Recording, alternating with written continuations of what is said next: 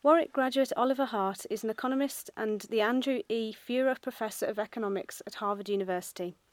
Born in Britain, he gained a BA in mathematics at King's College, Cambridge in 1969, an MA in economics at Warwick in 1972, and a PhD in economics at Princeton University in 1974.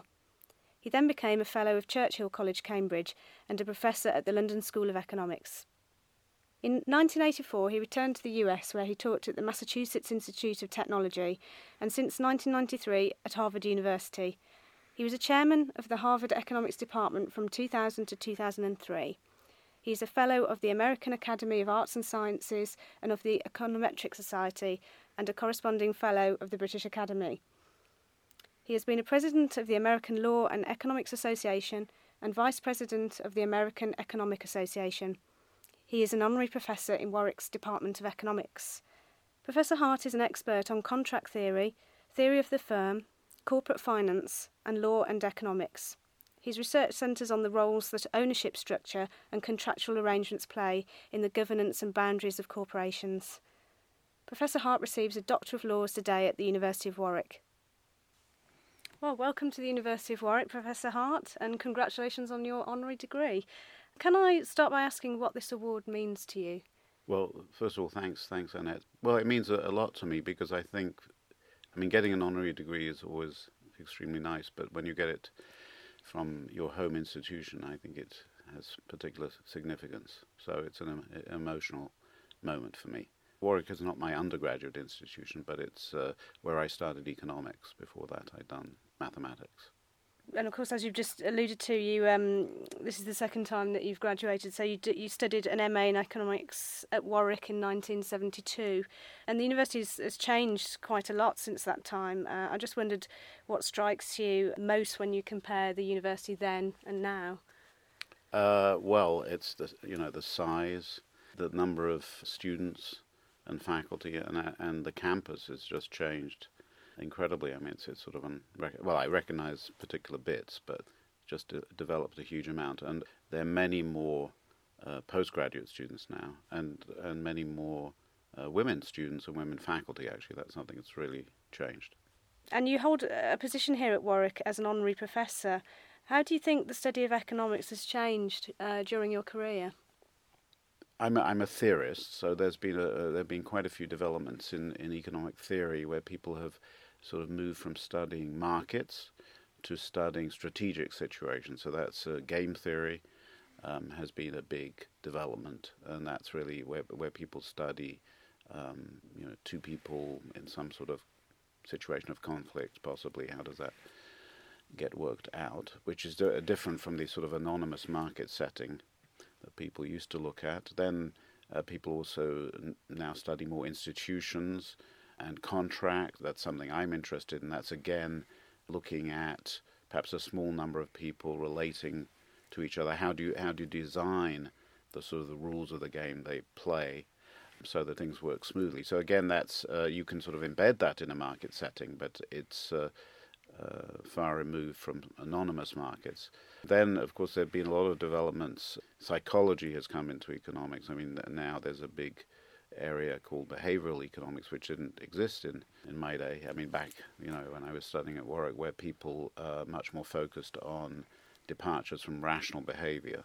So I think uh, the economics profession has now sort of recognized uh, in, a, in a serious way that uh, a lot of economic behavior is not rational and it's not going to become rational. So we have to sort of come to grips with that. So that that's one set of changes, and the other set of changes is I think the the subject has become more empirical as people have had uh, well it's it's really computing for uh, power computer power that has allowed people to analyze very large data sets in a way they couldn't do before so uh, many of the students at Harvard, for example, but it would also be true at Warwick, are doing um, empirical work.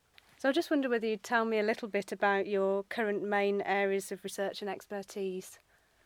Well, for a long time I've been interested in a classic question in economics, which is what activities are carried out inside firms uh, versus uh, between firms. So th- it's a little related to what I was talking about with, with, with contracts and designing the rules of the game. A well known economist called Ronald Coase, um, actually British, although he, he moved to America, raised this fundamental question in a 1937 article where he said, you know, it's kind of odd that economists talk so much about markets being efficient, but we see a great deal of activity taking place inside firms, sometimes large organizations. So what's going on there? You know, that's economic activity too. So he felt it was crucial to understand why some activities take place inside firms, some of them take place in markets, some of them take place through outsourcing, you know, a contract between two independent firms. And um, so there's a kind of literature on that, and I, uh, I've sort of tried to contribute to that over the last 25 years or so. You've worked at prestigious institutions in the UK and the US. What do you see as the main difference between the way universities are run here and in the US? I think American universities, the ones I've worked at, have been better endowed. I think, you know, in the long run that may change, but uh, when I was working in, in British universities, uh, well, they were they, they were part of the state system. They they still are, but they had, I think, less independence um, then, and they did they relied more on government funding than they do now. That meant, you know, you never had to worry too much about, you know, completely running out of money. But on the other hand, there wasn't that much to go around either, and there were also a lot of bureaucratic rules uh, about appointments, promotions, this kind of thing. So I was struck when I moved to the US, or actually I knew about it before I moved, that the best known universities there tend to be private, not all of them, but many of them, and they had more flexibility. I mean, they could, for example, make appointments rather quickly. They could make offers to people um, as opposed to going through a very long advertising process and then interviews. And you know, it, it in England it it just took a long time to do anything. Now I think there there have been quite big changes, uh, and that's probably a good thing. Finally, uh, I've just got one last question for you. Is there one piece of advice that you would give to your fellow graduates here today? You know, it's it's quite tempting to follow the crowd, and there is there is a certain uh, attraction to that because um, you know you have lots of other people in the crowd to be with. But if your heart tells you that perhaps some other direction is interesting or productive, then you know you should try to be courageous enough to do that. It can it can be sometimes a bit lonely, but I think uh, it, it, can pay off. So I mean, I don't know. That's that's one uh, that's one piece of advice. Thank you so much. It's been a pleasure talking to you. Well, and we thank hope you very much. Enjoyed your revisit I've, tomorrow. I've enjoyed these uh, days uh, enormously, actually. Thank you. Thank you.